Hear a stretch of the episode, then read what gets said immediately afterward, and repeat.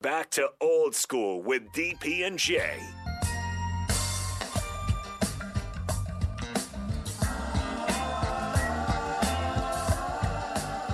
we are all over the place today, and if you just buckle up and ride with us, we're who knows where we're gonna go.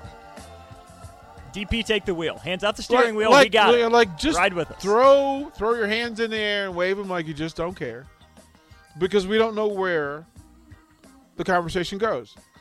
Joe, the construction guy, sends us a text that, will, without any question at all, will send us down a rabbit hole that we cannot get out of. Do you pronounce the T in often?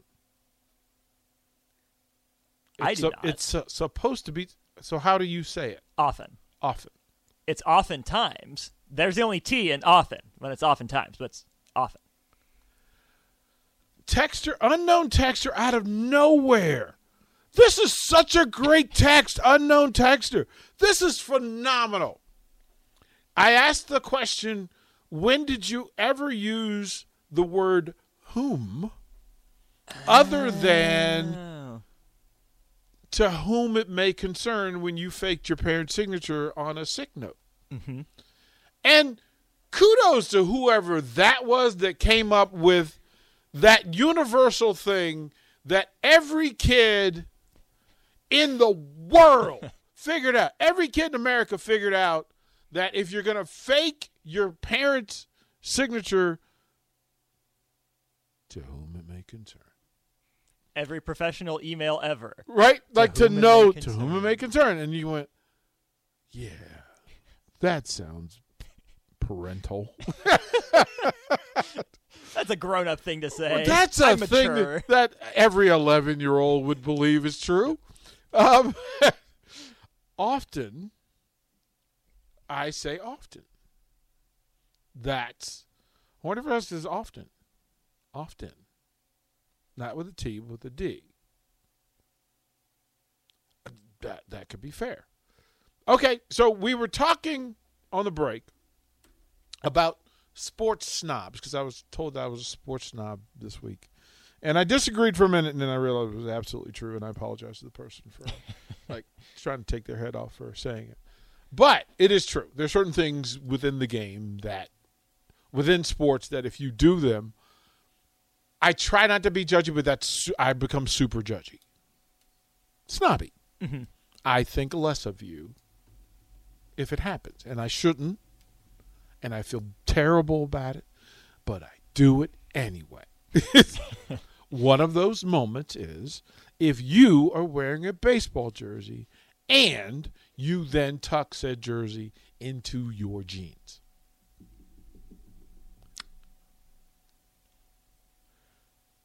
Tucked into baseball pants is one thing. And if you're wearing baseball pants to a game and aren't playing, I'm going to think less of you, Correct. right? Yep. Special circumstance. yep. There's something going on with you that I need to be curious about. Unless you're a little leaguer running on the oh, field. Oh, little league. Like if you're in the that. pregame, hey, wear your uniform. I think. What's the age for like when you're done playing? Is that the line? So I would honestly say middle school is once once you hit high school, Yeah. You're old enough to know what you wear to a game and what you don't. Yeah. If you're not playing it, if Yeah. you're in high school, you wear civilian clothes. If you're in middle school, oh, you're just a kid. You can still get away with it. You're in your uniform. How cute. Right. Yeah. I right. Yeah. So that led us to jerseys, and I know grown women who have said he could be the perfect man, but if he wears jerseys to games, she will not date him. And I know those people, and I laugh because I said, enjoy all your cats. Yep. Jerseys are sacred. They're special. They're supposed to mean something. You want to say you want you want guys to show emotion? Ask them about their jersey. they will look. Every jersey has meaning and purpose. It needs to. If you wear a jersey and it doesn't, you take that thing off and give it to someone who cares. Now, S- Snob Lane item 1D. Okay. 1D. Never wear a jersey to a game for a team that is not playing in the game you're going to. Mm-hmm. If you're going to Huskers in Ohio State and you show up in a Michigan jersey, everyone should throw snow cones at you.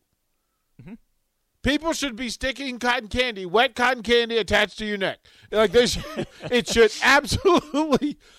Yes. It should throw relish packets at them. Mm-hmm. Open, preferably. just to make sure. so, text line, we're going to line this up. Five o'clock hour, I'm throwing the script out of the way. I need to know your sports pet peeve. The rules that you have for engagement in sports. And then I need for you to tell me when is it okay not to have your name on the back of your major league jersey? Because some teams have rules. The Yankees, other than specialty days, don't put names on the back jersey. And a definite pet peeve for me is that if you are a fan, a super fan of the team from Los Angeles or New York, and you're wearing a throwback jersey with a name on the back, you are not a super fan because doesn't work. If you don't know the number without needing the name, we, we gotta we gotta check that fan card. The Yankees tell you. It's about the number. They tell you. So much so, they're so much about the Yankees being the Yankees that they don't want you to wear a beard or a mustache. Like they, for years, you couldn't do either. Right? Uh, Doug, Doug, we'll go to break, but we'll have we'll have Austin read Doug's text before we go. Come on, come on, Austin. I need y'all to read the lyrics to "Often" by The Weeknd out loud, so you can practice articulating that T. I say often just fine, Doug. Appreciate it though. Appreciate the thought. Oh, we're going to get all of your pet peeves 402 464 5685. Get them to us over the break. Top of the hour, old school coming up.